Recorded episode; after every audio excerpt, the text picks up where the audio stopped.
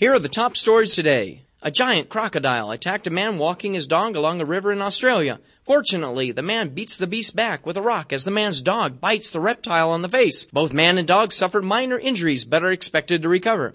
Next, a huge tornado catches a woman trapped in her vehicle and carries her a quarter of a mile from town. The woman suffered a broken leg and minor neck injuries, but she was more worried about her cat swept away by the storm. She's offering a $1,000 reward for her feline friend.